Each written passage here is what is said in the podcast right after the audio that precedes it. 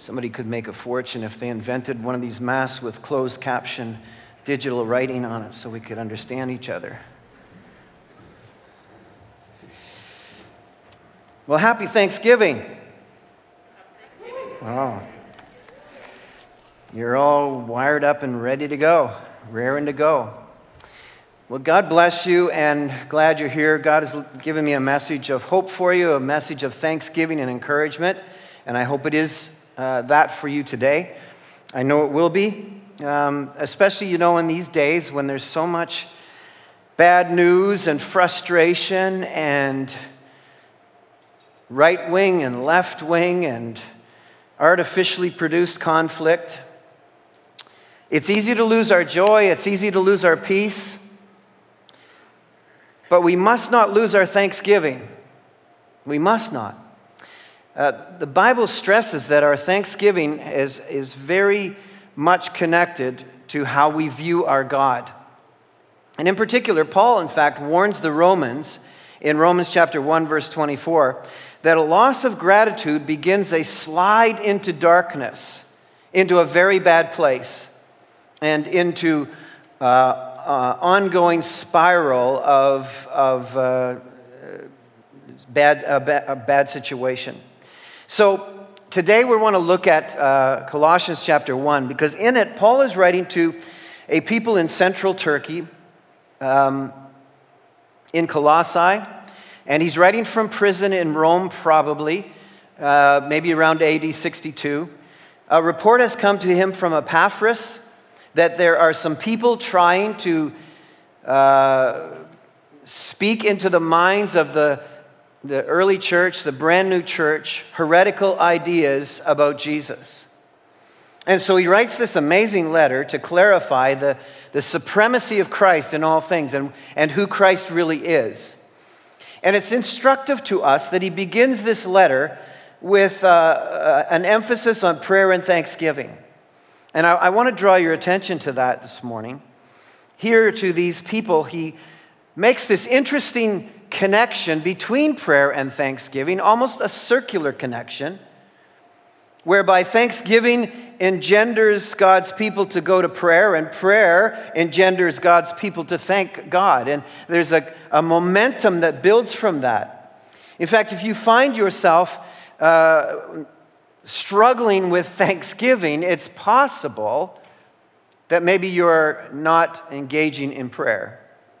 Because in prayer, we are taken into the very rest of Jesus Christ, into the very presence of Christ. And when we're in the presence of Christ and we recognize who He is and what He has done for us, it's impossible for us not to allow our hearts to, to soar with thanksgiving. And when our hearts soar with thanksgiving, we actually want to go back and spend more time with Jesus in prayer because it is the language of thanksgiving is really prayer. And, and so, Paul, I, I want to show you what he does here in the text. In verse 3, he says here, We always thank God the Father of our Lord Jesus Christ when we pray for you. In fact, in the New American Standard, it says, We give thanks to God, praying for you. And then uh, later on in the text, and praying, we are joyfully thankful. And so you can see this connection he makes. I, I want to uh, focus our attention really on three verses this morning, actually, verses 12, 13, and 14. But I'm going to start reading at verse 9 so we pick up some of the uh, context and have continuity with what he's saying. So, with your Bibles open, please look at Colossians 1, verse 9. For this reason, since the day we heard about you, we have not stopped praying for you and asking God to fill you with the knowledge of his will through all spiritual wisdom and understanding. And we pray this in order that you may live a life worthy of the Lord and may please Him in every way, bearing fruit in every good work, growing in the knowledge of God, being strengthened with all power according to His glorious might, so that you may have great endurance and patience, and joyfully giving thanks to the Father who has qualified you to share in the inheritance of the saints in the kingdom of light. For he has rescued us from the dominion of darkness and brought us into the kingdom of the Son he loves, in whom we have redemption, the forgiveness of our sins. This is the Word of God. Let's pray. Father, we ask this morning that you would help us if we, if we arrive today at your Word a little discouraged, a little confused, uh, a little conflicted, um, struggling with this Thanksgiving weekend uh, the way that we had hoped it could be or would be, and it isn't. I, I pray, oh God, that from the,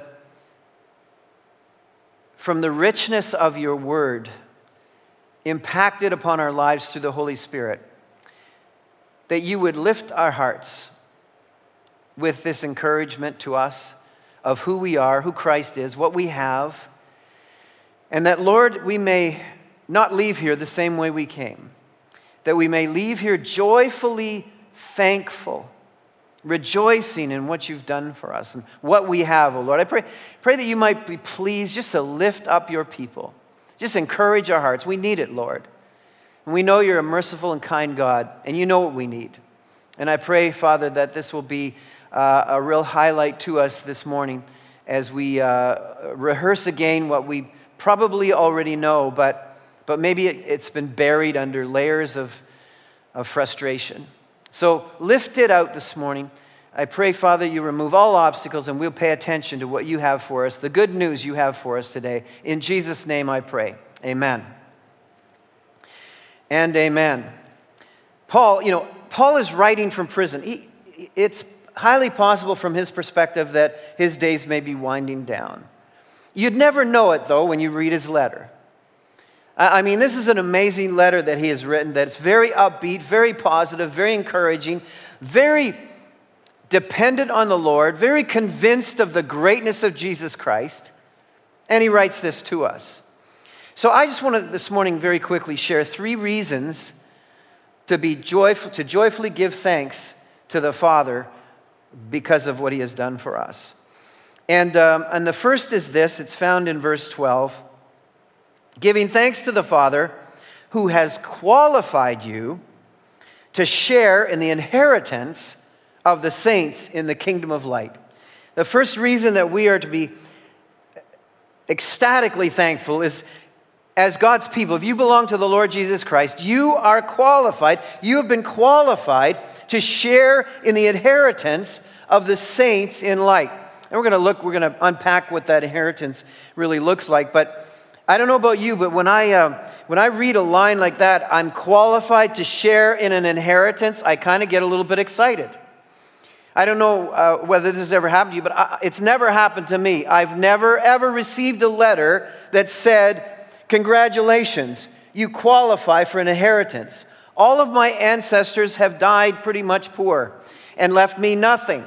And uh, that seems to be the way it is. I'm just waiting for my day. I've heard of all kinds of people. You don't get these letters. Congratulations, Uncle Harry died and left you $100,000.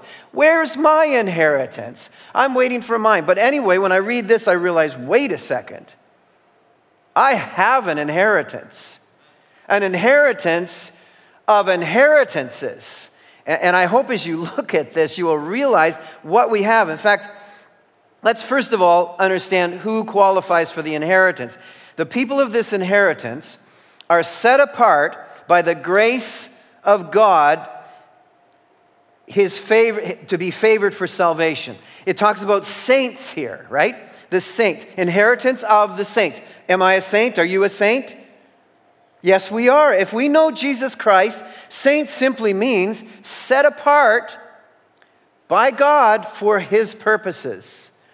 And if you know Jesus Christ as your Lord and Savior, then you are a saint. So you have an inheritance because of this. Now, this Christ's death on the cross of Calvary has, uh, was a su- sufficient sacrifice to enable anyone to come into the kingdom of God. But relatively, a relatively small number of people uh, have been made qualified. Do I qualify? Well, Romans chapter 10, verse 9 says, if we confess with our mouth that Jesus is Lord and believe in our heart that God has raised him from the dead, we will be saved. You're all smart out there. You all look like doctors this morning anyway. You're, you know this. You know what it means. If we confess that Jesus Christ is the Lord of lords, the King of kings, the Lord of glory, the true God of gods, and believe that God has raised him from the dead, he died for our sins, was buried, rose again, then it says in the Word of God, you'll be saved. And you are a saint and entitled to this inheritance. Well, what is this inheritance? This inheritance is an invitation into the family of God. Is that all it is? I, I, mean, that's a great thing, isn't it? Isn't it great to be part of a grand, grand family, a grand international family of people who love Jesus Christ? And, and, uh, and we're part of that family. But, but it's more than that, and to be in line for all of the holdings of the creator owner of the universe. Have you ever thought about that? The Word of God says, um, well, maybe I'll just ask you the question. I mean, what does that mean? How much does God own? You tell me. He owns everything. The earth is the Lord's and the fullness thereof. Everything you see, that Maserati that drives by you on the street, that, that, that belongs to God. The stuff you look around, you see, all of it belongs to God. That belongs to my Father. I look around, that belongs to my Father. And according to His Word, I, am promised an inheritance from the Lord God of glory, who is the creator and owner of the entire universe. Now, when the Jews read something like this, they, their thoughts kind of were, were uh, focused on the allotment of land.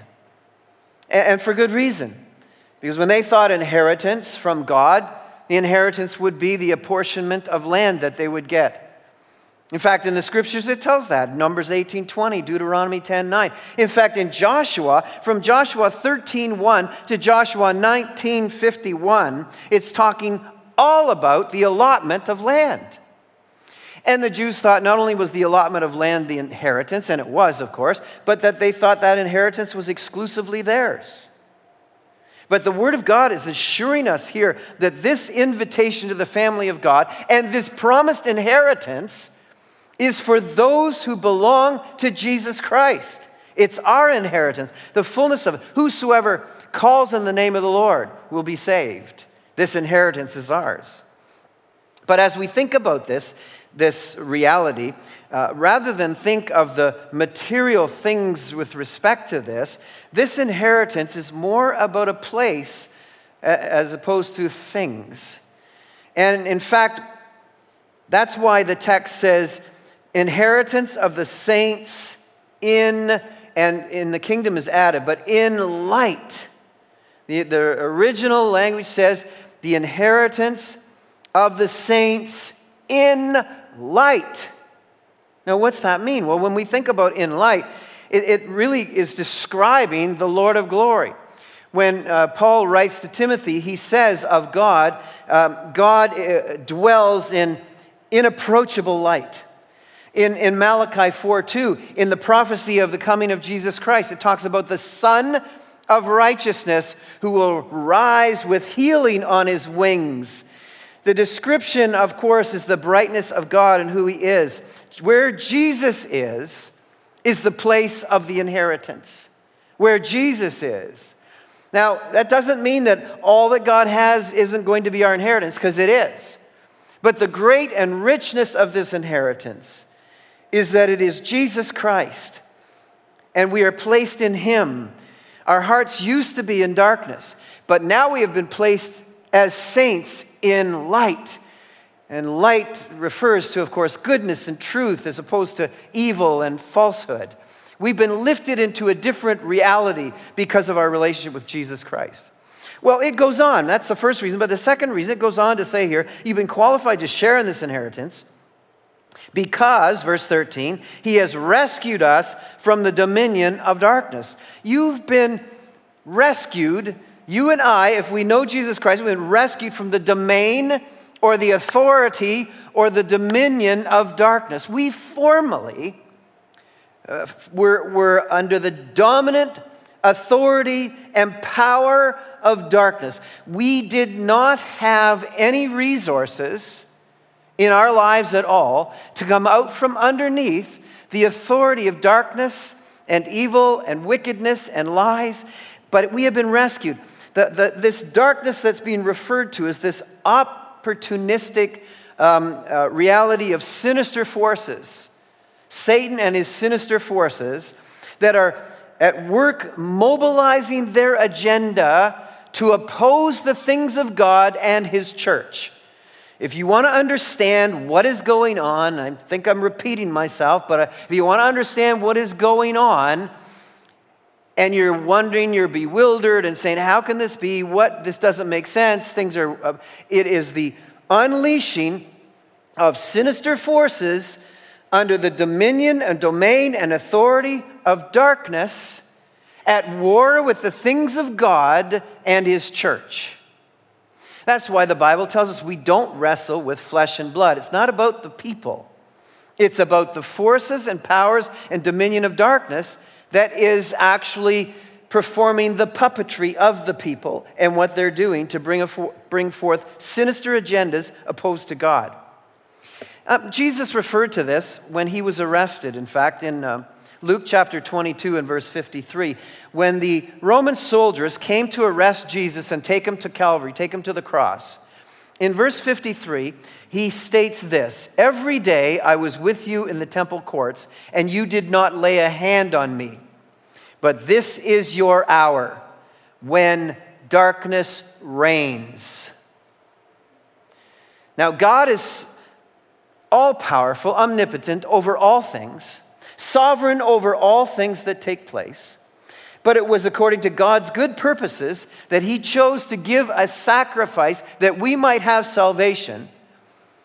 But He employed the forces of evil to haul away and do a wicked thing to Jesus Christ under the dominion and domain and authority of darkness. That's why Jesus declared what was really happening.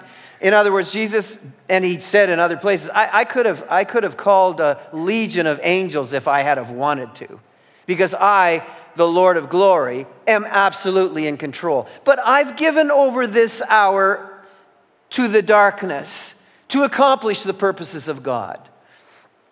But we, as God's people, have been rescued from the authority of that darkness by our salvation in Jesus Christ.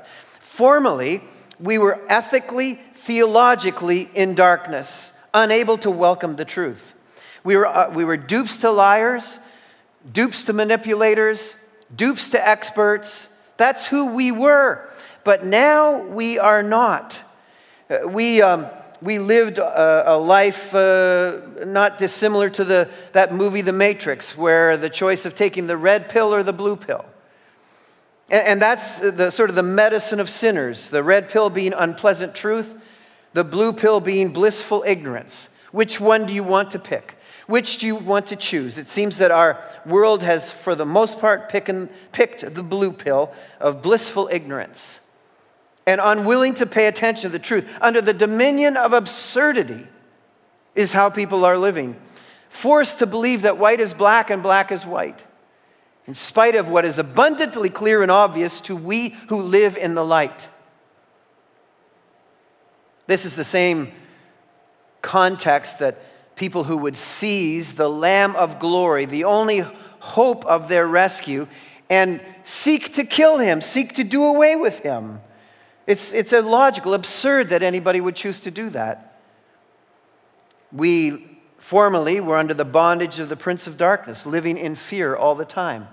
Second Chronicles, or Second Corinthians, sorry, 11, 14, um, talks about him, the evil one, masquerading as an angel of light to seek to attract those who are weak and undisciplined and allowing their relationship with God to slip. In fact, um, C.S. Lewis talks about this whole reality as being in Narnia, where it's always winter, but never Christmas. I mean, we all know here in Canada that the reward for winter is Christmas. Now, some of you think it's Florida, but it's really Christmas. But in fact, the majority of people, because of this darkness that we've been rescued from, uh, we're under the spell of this dominion of the liar, in, in under the authority of the liar. In John uh, 8 44, Jesus talks about you speak your, the native language of your father, who is a liar, has been a liar from the beginning. So it shouldn't surprise us that, that the vast majority of people who we uh, intersect with are, are living under the dominion of lies. But we have been rescued from that. An exciting news flash for, for, for us is that we have been taken out of this. Are you, are you living as if you're rescued from the dominion of darkness rather than constantly being milkshake ducked? Milkshake ducked, I'm not sure if you know that. That's, that's the, the reality of what's going on over and over again. The, the, the, the, term, the term began in 2017 to describe and it pictured the, this lovely duck that learned how to drink milkshakes, and everybody's all excited about this duck. And this duck became their hero, and they were very, they put it on a pedestal. Oh, look at this great duck. And then they found out five minutes later that the duck was a racist and everything, everything crumbled. That's kind of the life we're living right now. People are, are building on a foundation of lies, a foundation of, of, and, and, and everyone's clamoring to them. Oh, look at this person. This person is going to be our hero. This ideology is going to be our ideology. It's going to be our agenda. And then we find uh, within a week or two weeks that there's something drastically wrong with that person or dramatically wrong with that ideology. And people of the world are running from here here to there and all over the place, trying to find something that's, that's right, that's believable, that can, you can last with and, and, and will be constant and, and you can depend upon it. And, and the truth of the matter is, until you're rescued from the dominion of darkness, the dominion of lies, the authority and powers over all of this, this murkiness, you will never, ever be satisfied and settled. But we, happy Thanksgiving, have been rescued from that. And finally, the third, the third reason, it says here, you've been rescued from the dominion of darkness and brought into, notice at the end of verse 13, the kingdom of the Son he loves, in whom we have redemption, the forgiveness of sins. Through um, the rescue uh, uh, by the King of Kings, we have been transferred literally by the Father, into the kingdom of his beloved Son. That word that, that states there, brought us into the kingdom, is actually the word transferred. We've been taken from, it's, it's actually a reversal of exile. We, have, we were formerly exiled in the kingdom and dominion of darkness. We have been transferred by Jesus Christ and the work that he's done into the kingdom of the Son he loves. Now, think about this for a second what this really means to us. When you think about God the Father and his relationship with God the Son, in particularly in particular his relationship of love toward his son.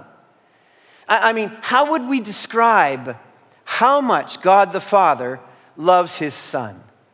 It's infinite. It's it's beyond description. God the Father loves his son, Jesus Christ.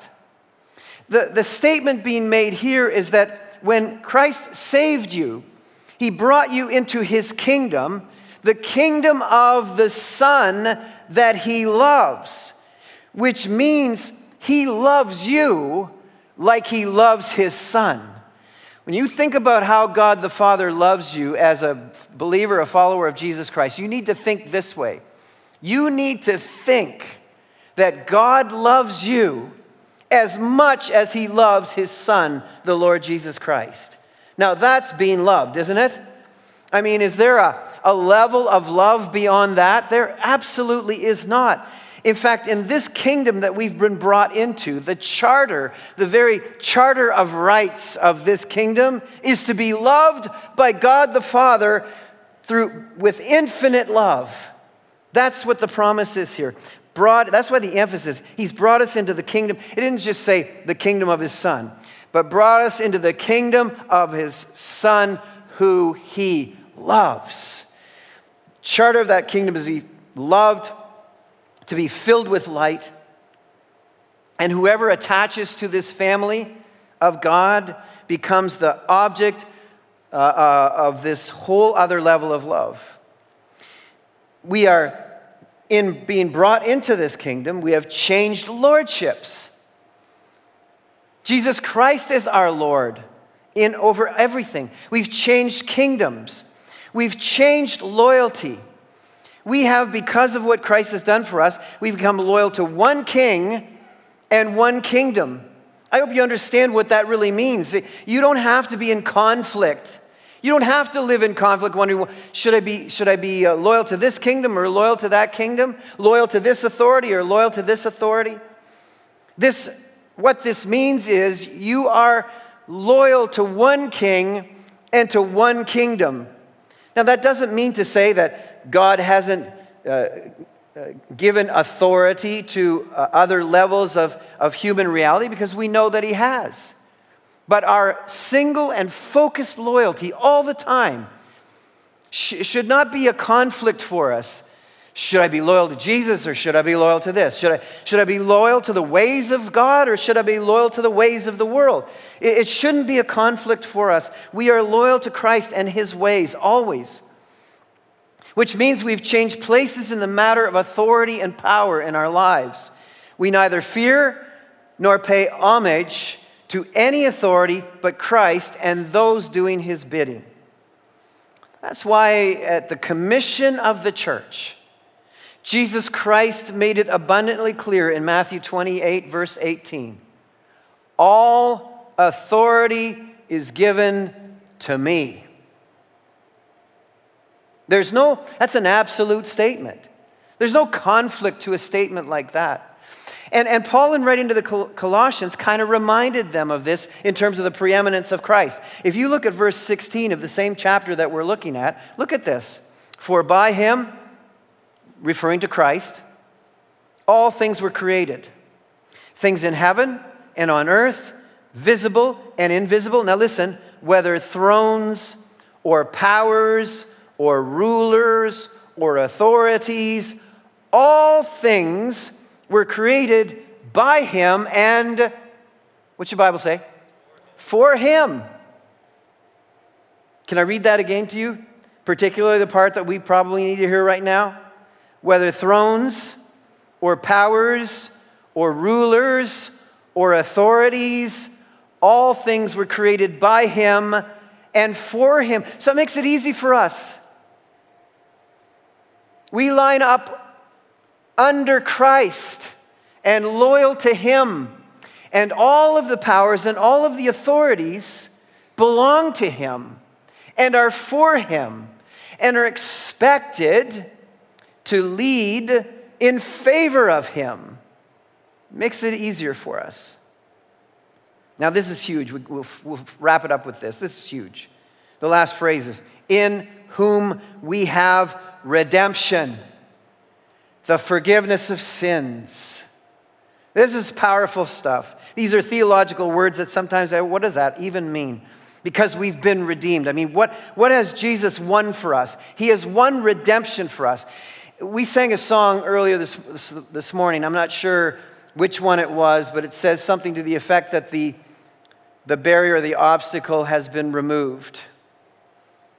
The barrier to God has been permanently removed by Jesus Christ through the forgiveness of our sins. Our sins were a permanent obstacle between us and God. And all of humanity is in that state. All of humanity. Every single person, every person that's ever been born, has been born with a barrier and an obstacle to a relationship with God. And that barrier and obstacle is sin. Jesus Christ sacrificed his life by shedding his blood and dying on a cross so that legally God could forgive us of our sins and the barrier to our life and God has been removed forever, permanently. That's why anybody who suggests that you can have a relationship with God and bypass Jesus Christ is absolutely 100% wrong and imperils your life. Anybody who teaches that you can be made right with God without a blood sacrifice from Jesus Christ is 100% wrong. I would say 1 million percent wrong if that was actually a reality.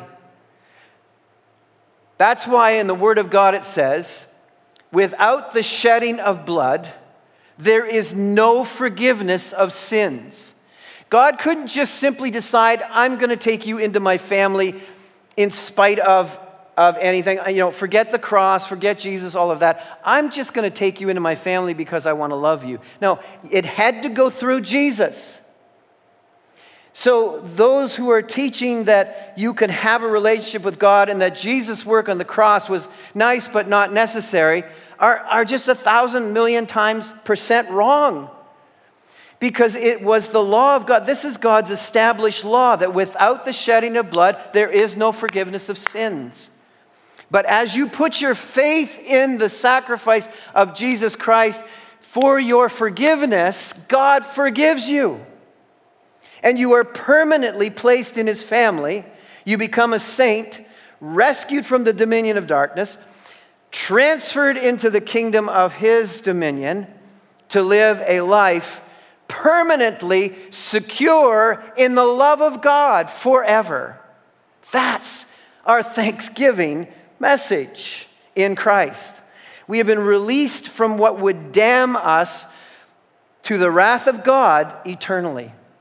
And if you're watching, if you're here this morning, you don't know Jesus Christ, this is a good moment right now to surrender your life to Christ to come to Him as Lord and Savior of your life, to say, Yes, I'm a sinner and I need Jesus Christ as my Savior. I recognize that. Or if you're watching online, this is a good time right now to get down on your knees and say, Oh God, be merciful to me, a sinner, and forgive me because of what Jesus Christ did on a cross of Calvary to, to die and pay for my sins, to, to redeem me, to buy me out of the slave market of sin and darkness.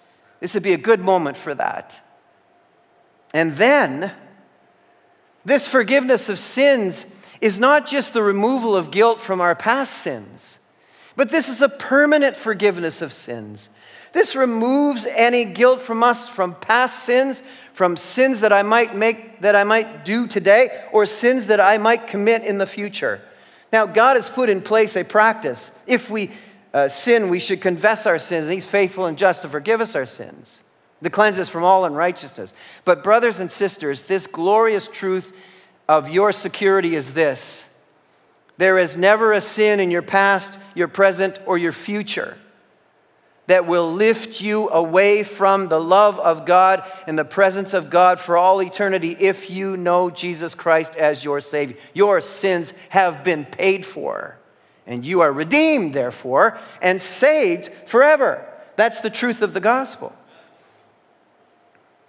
What was impossible to man, in other words, to live a life worthy of God, has been made possible by Jesus Christ and Him alone. That's the gospel. That's the good news. That's the thanksgiving message that we have to deliver to, to one another. All people can do is bring wrath upon themselves. Jesus Christ brings the love of God to us forever. That's the truth. So, your status, my status, if you know Jesus Christ, like, who am I? Who are you? I, I mean, the one status that I pretty much love as the greatest one is this I'll tell you who I am loved by God. That's who I am. And that's who you are if you know Jesus Christ. And there is no greater status than that. Loved by God. If God is for me, who can be against me? If God is for you, who can be against you? That's our status in the Lord. Praise God. We are now redeemed. We have joy and light because of Him. Father, thank you so much for this truth. Thank you for your great love for us. Thank you that now we uh, turn our attention to the celebration of uh, the table of the Lord and uh, uh the Lord's sacrifice for us to bring us into this great family, your family, to have an inheritance because you are our Father and we are your children, and to be rescued from the kingdom of darkness and transferred into the kingdom of Jesus Christ, your Son, who you love.